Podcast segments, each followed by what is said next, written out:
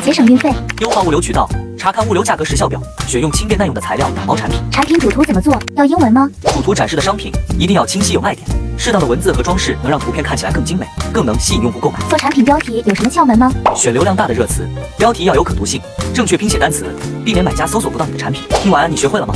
如果你还有不懂的问题，欢迎在评论区留言，下期视频给大家一一解答。